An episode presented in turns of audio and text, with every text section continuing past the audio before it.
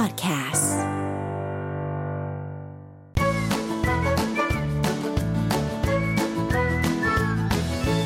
สดีค่ะสวัสดีค่ะกลับมาเจอกับเรา2คนอีกแล้วนะคะในรายการ Touch Up Weekly กับเพชรและน้องตั๊กค่ะเช่นเคยนะคะวันนี้วันที่6มิถุนายนเนาะก็ต้นเดือนที่เรามาเจอกันวันนี้เราก็มีเรื่องราวดีๆอีกเช่นเคยนะคะมาฝากคุณผู้ฟังก็คือที่ผ่านมาเราพูดถึงเกี่ยวกับพฤติกรรมของคนที่เขาประสบความสำเร็จวันว่างที่เขาทำการเขาทำอะไรตื่นเช้ามาเขาทำอะไรอะไรอย่างเงี้ยเนาะซึ่งวันนี้เราก็เลยหยิบยก6มหาเศรษฐีหรือ6คนที่ประสบความสำเร็จเพื่อให้เห็นภาพชัดเจนมากยิ่งขึ้นนะคะว่าเขามีเรื่องราวความสำเร็จยังไงและมีเคล็ดลับในการสู้ชีวิตของพวกเขายังไงใช่มี6คนด้วยกันวันนี้เดี๋ยวเราจะมาทำความรู้จักเขาเพราะว่าทุกคนที่เรายกมานะคะก็คือเคยผ่านความล้มเหลวกันมาทั้งนั้นเป็นตัวอย่างที่สมบูรณ์แบบว่าเพราะอะไรคุณจึงไม่ควรปล่อยให้ความล้มเหลวมาฉุดรั้งคุณเอาไว้ก็จะบอกว่าคนที่เขาประสบความสำเร็จเขาไม่ได้มีเส้นทางที่ราบรื่นทุกคนนะเขาก็มีขวักหนามเหมือนเรานี่แหละแต่เขาทำยังไงเพื่อให้เขาผ่านจุดนั้นไปได้และเขาประสบความสำเร็จในชีวิตได้ในอันดับสูงสุดอะเป็นเศรษฐีอะไรอย่างเงี้ยเนาะเดี๋ยวเรากลับมาติดตามกันค่ะ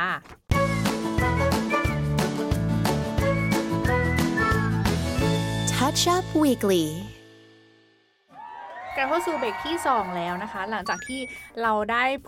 ด้เกริ่นไปแล้วในเบรกที่แล้วว่าเรามี6เรื่องราวของความสำเร็จจากมหาเศรษฐีและเคล็ดลับการสู้ชีวิตของพวกเขามาฝากกันโดย6ของคนที่เขาประสบความสำเร็จก็เป็นบุคคลชื่อดังแหละเป็นเหล่าคนที่เขามีชื่อเสียงในวงการค่ะระดับโลกใช่ซึ่งเราก็รู้จักกันอยู่แล้วนะคะมาเริ่มต้นที่คนแรกเลยก็คือ Arianna Huffington นะคะผู้เคยถูกปฏิเสธจากสำนักพิมพ์มากกว่า36แห่งใครจะเชื่อว่าผู้ก่อตั้งหนึ่งในหนังสือพิมพ์ออนไลน์ชื่อดังที่สุดนะคะเคยถูกปฏิเสธจากสำนักพิมพ์ใหญ่ๆมาแล้วหลายสิบครั้งก่อนหน้านี้นะคะ Huffington จะก่อตั้ง The Huffington Post Empire นะคะเว็บไซต์หนังสือพิมพ์ออนไลน์ที่เป็นที่รู้จักกันอย่างแพร่หลายเธอเคยถูกปฏิเสธจากการเสนอหนังสือพิมพ์เล่มที่2ถึง36ครั้งเพิ่งเล่มที่2เองนะก่อนที่จะได้รับการตีพิมพ์ในที่สุดนะคะแม้แต่หนังสือพิมพ์ Huffington Post เองก็ไม่ได้เป็นที่ยอมรับในทันทีแถมยังได้รับกระแสวิพากษ์วิจารณ์ในทางลบอย่างมากในเรื่องของคุณภาพของหนังสือพิมพ์ด้วยนะคะซึ่งแน่นอนว่า Huffington ได้ก้าวข้ามความล้มเหลวมากมายในตอนต้นมาได้และก็สร้างชื่อเสียงนะคะในฐานะหนึ่งในเว็บไซต์ที่ประสบความสำเร็จมากที่สุดนั่นเองค่ะโดนปฏิเสธมาตั้ง36ครั้งใช่นี่คือเราแค่5ครั้งเราก็รู้สึกถอดใจแล้วนะ คือ10ครั้งนี่ก็รู้สึกว่าไม่อยากทำแล้วอะแค่ครั้งแรกนี่ก็รู้สึกไม่ดีแล้วนะใช่เวลาเราถูกปฏิเสธซ้ำๆหลายๆครั้งกับเรื่องเดิมๆอะเนาะเราก็ไม่อยากจะทำแต่นี่เขาโอ้โหถูกปฏิเสธถึง36ครั้งแต่ยังสามารถกลับมายืนหนึ่งในเว็บไซต์หนังสือพิมพ์ออนไลน์ได้อะก็ต้องนับถือจิตใจจริงๆนะคะโอเคคนที่2ค่ะบุคคลต่อไปนะคะนั่นก็คือบิลเกตส์กับบริษัทแรกในชีวิตที่พังทลายลงบิลเกตส์ผู้ซึ่งปัจจุบันเป็นหนึ่งในบุคคลที่ร่ำรวยที่สุดในโลกไม่ได้มีโชคเข้าข้างตั้งแต่ต้นจนประสบความสำเร็จบิลเกตส์เริ่มเข้าสู่การทำธุรกิจกับบริษัท Traf O Data เป็นบริษัทจัดการและวิเคราะห์ข้อมูลจาก Traffic Tab บิลเกตส์และพอล นัลแลนด์หุ้นส่วนของเขาพยายามขายไอเดียดังกล่าวแต่สิ่งประดิษฐ์ที่ว่ากลับใช้งานแทบไม่ได้เลยทุกอย่างจึงล้มเหลวไม่เป็นท่านะคะอย่างไรก็ตามนี่ไม่ได้ทำให้บิลเกตส์เลิกแสวงหาโอกาสทางธุรกิจใหม่ๆไม่กี่ปีให้หลังเนี้ยเขาได้คิดค้นผลิตภัณฑ์แรกของ Microsoft ขึ้นมา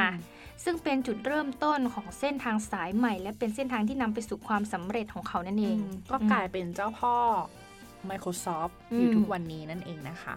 อีกคนหนึ่งก็คือจอร์จ สไตน์เบนเนอร์นะคะผู้เคยทำให้ทีมของเขาล้มละลายมาแล้วก่อนหน้านี้สไตน์เบนเนอร์จะโด่งดังจากการเป็นเจ้าของทีมเบสบอลเดอะนิวยอร์กยักษ์เนสนะคะเขาเคยมีทีมบาสเกตบอลเล็กๆนะคะชื่อทีมว่า The Cleveland Pipers นะคะด้วยการบริหารของเขาเป็นต้นเหตุให้เขาและทีมต้องถูกฟ้องล้มละลายในปี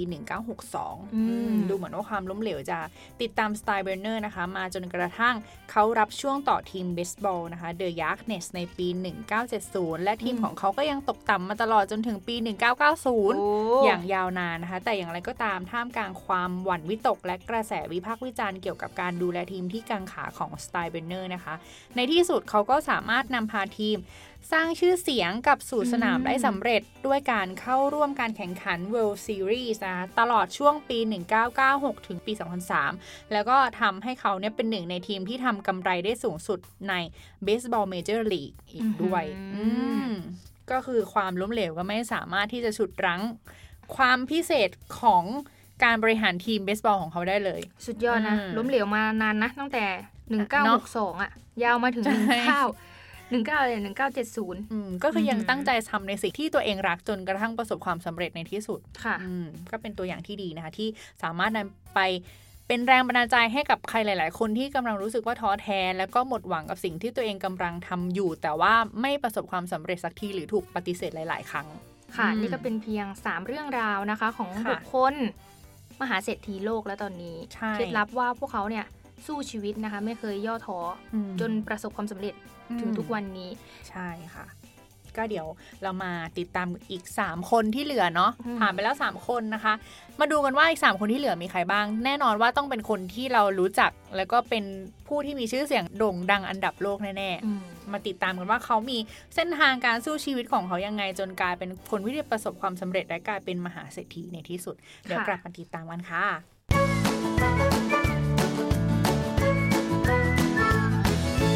Touch Up Weeklyกลับเข้าสู่เบรกที่3แล้วนะคะวันนี้เราพูดถึงเรื่อง6เรื่องราวของความสำเร็จจากมหาเศรษฐีและเคล็ดลับการสู้ชีวิตของพวกเขานะคะก็คือ6บุคคลที่ประสบความสำเร็จนั่นแหละเป็นคนดังที่ประสบความสำเร็จแต่ว่าเขาก็ไม่ได้สำเร็จโดยตั้งแต่เริ่มต้นแต่ก็ยังมีปัญหามีอาการติดขัดมีการถูกบอกปฏิเสธอะไรอย่างนี้หลายครั้งนะเกิดความล้มเหลวจนกระทั่งมาสู่ความสำเร็จเขาทำกันยังไงเนาะเรามาเริ่มกันที่ Walt Disney อันนี้คนน่าจะรู้จักแหละก็คือเขาเนี่ยเคยถูกบอกว่าเขาไม่มีความคิดสร้างสรรค์เอาซะเลยไม่น่าเชื่อนะอย่าง Walt Disney ยังมีคนบอกว่าเขาไม่มีความคิดสร้างสรรค์เป็นเจ้าพ่อแห่งวงการการ์ตูนนะคะหนึ่งในบุคคลอัจฉริยะที่สุดของศตวรรษที่20คนนี้นะคะเคยถูกไล่ออกจากหนังสือพิมพ์สำนักหนึ่งด้วยเหตุผลที่ว่าเขายังขาดความคิดสร้างสรรค์แต่ด้วยความมุ่งมั่นนะคะดิสนีย์จึงก่อตั้งบริษัทแอนิเมชันบริษัทแรกของเขาขึ้นมาชื่อว่า Laugh for Glam Films นะคะเขาระดมทุนมากกว่า $15,000 ดอลลาร์เพื่อก่อตั้งบริษัทแต่ท้ายที่สุดแล้วก็ต้องปิดตัวลงในขณะที่กำลังหมดทั้งหนทางและเงินทุนดิสนีย์กับคนพบหนทางไปสู่ฮอลลีวูดนะคะถึงแม้ว่าต้องเผชิญกับคำวิพากษ์วิจารณ์และก็ต้องพบเจอกับความล้มเหลวอยู่บ่อยครั้งแต่ในที่สุดภาพยนตร์คลาสสิกไม่กี่เรื่องที่เขาทำนั้นกลับได้รับความนิยมอย่างมากในเวลาอันรวดเร็วและหลังจากนั้นไม่นานนะคะเขาจึงได้ก่อตั้งบริษัทใหม่อีกชื่อหนึ่งก็คือ The Walt Disney นั่นเองนะคะที่ประสบความสำเร็จมาจนถึงทุกวันนี้นั่นเองก็กลายเป็นการ์ตูนในความทรงจำของเราตั้งแต่เด็กจนถึงตอนนี้นะคะเราก็ยังชื่นชอบการ์ตูนของ Walt Disney อยู่นะคะไม่ว่าจะเป็นตั้งแต่เด็กเนาะเหล่าเจ้าหญิงอะไรต่างๆจนถึงตอนนี้เราก็ยังรู้สึกว่าเป็นความประทับใจที่เราได้ดูทุกครั้งแล้วก็เป็นการ์ตูนที่เราอยากจะดูของ Walt Disney นะคะค่ะคนต่อไปนะคะคือ Steve Jobs คนนี้นี่เป็นไม่พูดถึงไม่ได้นะผู้เคยถูกไล่ออกจากบริษัทของตัวเองยังไงล่ะเหรอคะเพราะว่าสตีฟจ็อบส์เนี่ยเป็นนักธุรกิจที่น่าประทับใจคนหนึ่งด้วยสุดยอดนวัตกรรมมากมายที่เขาคิดค้นขึ้นมาและการที่เขาเนี่ยสามารถพังงาดได้อีกครั้งหลังประสบความล้มเหลวที่ยากจะกอบกู้จ็อบประสบความสำเร็จในช่วงวัยเพียง20ต้นๆเองนะคะเมื่อ Apple เนี่ยกลายเป็นบริษัทเครือใหญ่แต่พออายุ30ปีคณะกรรมการบริหารของ Apple เนี่ยกลับตัดสินใจไล่เขาออกแม้จะพบอุปสรรคนะคะแต่สตีฟจ็อบส์ไม่หวั่นเกรงเขาก่อตั้งบริษัทใหม่ที่ชื่อว่า NeXT ซึ่งท้ายสุดแล้ว Apple ก็ได้ทำการซื้อกิจการทำให้สตีฟจ็อบส์นะคะได้หวนกลับเข้าสู่ Apple อีกครั้งเขาจึงพิสูจน์ให้ทุกคนเห็นถึงศักยภาพในตัวเขาด้วยความสร้างภาพลักษณ์ของบริษัทขึ้นมาใหม่นะคะและพัฒนาแบรนด์ Apple เนี่ยให้ดีมากขึ้นให้เหนือขั้นขึ้นไปอีกจนสามารถครองใจลูกค้าทั่วโลกเลยใช่สตีฟจ็อบส์มาร์ค ซักเคอร์เบิร์กอะไรพวกนี้คือโรลโมเดลของเด็กรุ่นใหม่ที่รู้สึกว่าการเรียนในมหาวิทยาลัยหรือในโรงเรียนอาจจะไม่จำเป็นแล้วเพราะว่าเขาสามารถประสบความสำเร็จในธุรกิจหรือสิ่งที่เขาเริ่มทำเนี่ยตั้งแต่อายุ20ต้นๆใช่แต่ก็ไม่ใช่ว่าแต่เขาก็พูดเสมอนะว่าการเรียนเป็นสิ่งที่สำคัญถ้าเขาย้อนกลับไปได้เขาก็อยากจะเรียนนั่นแหละแต่ตอนนั้นก็คือมันคิดได้แล้วมันก็อยากจะเริ่มต้นแล้วก็ทำเนี่ยแต่เขาก็ไม่ได้สำเร็จในตอนนั้นมันก็จะมีเนี่ยมันก็มีเรื่องราวที่เขาล้มเหลว ผิดพลาดอะไรมาเยอะแยะนะคะดังนั้นถ้าตัดสินใจว่าคือถ้าเราอยากจะทำอะไรก็เน้นเรื่องเรียนเป็นสำคัญก่อนแล้วหลังจากนั้นเราก็ค่อยทำในสิ่งที่เราอยากจะทำตามฝันเราไปได้เนาะจะได้ไม่เสียโอกาสในทีหลังนะคะค่ะอีกคนนึงนะคะคนสุดท้ายก็คือมิลตันเฮอร์ชีสได้ยินแล้วคุ้นๆไหมขนมเฮอร์ชีอะไรอย่างเงี้ยนะเคยทำบริษัทขนมหวานมาแล้ว3 ครั้งก่อนจะมีบริษัทเฮอร์ชีที่เรารู้จักกันทุกวันนี้นะคะแน่นอนใช่ทุกคนรู้จักช็อกโกแลตเฮอร์ชีกันดีอยู่แล้วนะคะแต่ไม่มีใครรู้จักมิลตันเลยสักคนในตอนที่เขาเริ่มใส่อาชีพทำขนมหวานนะคะหลังจากที่เขาถูกไล่ออกจากการฝึกงานที่โรงพิมพ์เฮอร์ชี่เคยเปิดร้านขายขนมหวานมา3ร้านและได้เห็นร้านทั้ง3ร้านของตัวเองล้มไม่เป็นท่าเฮอร์ชี่ใช้ความพยายามครั้งสุดท้ายนะคะก่อตั้งบริษัท The Lancaster Caramel และก็เริ่มได้รับการตอบรับที่ดีเกินคาดด้วยความเชื่อมั่นในความตั้งใจที่จะผลิตช็อกโกแลตนมสำหรับมวลชนซึ่งต่อมาเขาก็ก่อตั้งบริษัท The Hershey's Company นะคะขึ้นมาและทำให้ชื่อของเขากลายเป็นหนึ่งในชื่อของคนที่มีชื่อเสียงที่สุดในวงการขนมหวานนั่นเองใครที่เห็นแล้วยังไม่ได้ชิมก็ลองไปชิมนะในเซเว่นมีค่ะนี่ก็เป็นเพียง6เรื่องราวนะคะของความสำเร็จจากมหาเศรษฐีนี่ไม่ใช่แค่ระดับประเทศนะอันนี้คือระดับโลกเลยใครๆก็รู้จักค่ะและเคล็ดลับเล็กๆน้อยๆเขาก็ไม่ได้ประสบความสำเร็จตั้งแต่ต้นมีความล้มเหลวเจอขวากน้ำกว่าจะต่อสู้มาใช่เราก็อยากนำมาฝากคุณผู้ฟังในวันนี้เพราะว่าเชื่อว่าหลายๆคนนะไม่ใช่แค่ระดับคนที่มีชื่อเสียงเราคนระดับอย่างเราเนี่ยก็อาจจะต้องเจอเหตุการณ์แบบนี้แหละเราอาจจะไม่ได้ตั้งเป้าหมายที่สูงขนาดจะเป็นเจ้าของบริษัทหรือเป็นเจ้าของโรงงานหรือเป็นเจ้าของMicrosoft อะไรเหล่านี้นะแต่ทุกคนก็ต้องมีเป้าหมายของตัวเองและแน่นอนว่ามันต้องมีขวากน้ำมีปัญหามีอุปสรรคมีสิ่งที่ติดขัดมากมายแหละแต่เราจะเอาปัญหาเหล่านั้นมาเป็นแรงผลักดันแล้วก็จะมีวิธีก้าวข้ามผ่านปัญหาเหล่านั้นไปได้ยังไงเราก็เลยเอา6บุคคลเนี้ยมาเป็นต้นแบบให้กับคุณผู้ฟังว่าเขาก็ยังสามารถทำได้แล้วก็ผ่านวิกฤตเหล่านั้นมาได้ถึงแม้ว่าจะโดนปฏิเสธมามากมายเนาะก็ตามนะคะเดี๋ยวเรามาสรุปกันในเบรกหน้านะคะพักฟังเพลงสักครู่ค่ะ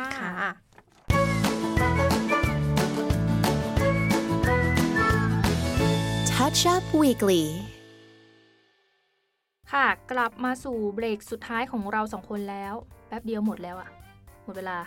ใช่วันนี้เราก็นำเรื่องราวดีๆมาฝากนะคะเกี่ยวกับผู้ที่ประสบความสำเร็จระดับโลกนะคะเคล็ดลับดีๆกว่าเขาจะประสบความสำเร็จได้ก็ผ่านอุปสรรคมามากมายเหมือนกันก็อยากจะเป็นกำลังใจให้กับผู้ฟังทุกคนนะคะทำอะไรก็ตามมีเป้าหมายชัดเจนแล้วก็พยายามไปให้ถึงให้ได้ถึงแม้ว่าจะล้มลุกคลุกคลานแล้วก็ลุกต่อสู้เป็นเรื่องธรรมดาที่ต้องเจอนะคะคนประสบความสำเร็จต้องผ่านอะไรที่ยากลำบากอยู่แล้วแน่นอนเนาะก็สามารถกลับไปฟังย้อนหลังนะคะถ้ามาไม่ทันเนาะแต่อยากฟังนะก็กลับไปฟังย้อนหลังได้ที่ช่องทางพอดแคสต์นะคะไม่ว่าจะเป็น Spotify Castbox YouTube mellow975 แล้วก็ www.mellow975.mcot.netค่ะก็อยากจะฝากไว้นะคะว่าจงเรียนรู้จากความผิดพลาดของตนเองทำความเข้าใจกับมันและเปิดใจยอมรับความล้มเหลวขณะเดียวกันนะคะก็ไม่ต้องละทิ้งความฝันและไม่หยุดที่จะไขว่คว้าความฝันของคุณไม่ว่าจะเกิดอะไรขึ้นก็ตามค่ะก็ขอบคุณข้อมูลดีๆนะคะจาก www.samret.com ที่มีข้อมูลให้เราได้นำมาฝากคุณผู้ฟังในวันนี้ก็สามารถกลับไปติดตามย้อนหลังได้นะคะตามช่องทางที่เราได้บอกไว้เมื่อกี้เราก็ไม่ได้มีแค่เรื่องนี้เรื่องเดียวเนาะแต่เรายังมีอีกหลายเรื่องที่เราให้คุณผู้ฟังไปติดตามนะคะเพื่อที่จะได้เป็นแรงผลักดันเป็นแรงบันดาลใจในการใช้ชีวิตในการทำงานให้ดีมากยิ่งขึ้นค่ะเดี๋ยวพรุ่งนี้เราก็กลับมาเจอกันอีกในช่วงประมาณนี้ค่ะค่ะสำหรับวันนี้หมดเวลาของเรา2คนแล้วต้องขอตัวลาไปก่อนนะคะสำหรับวันนี้ค่ะสวัสด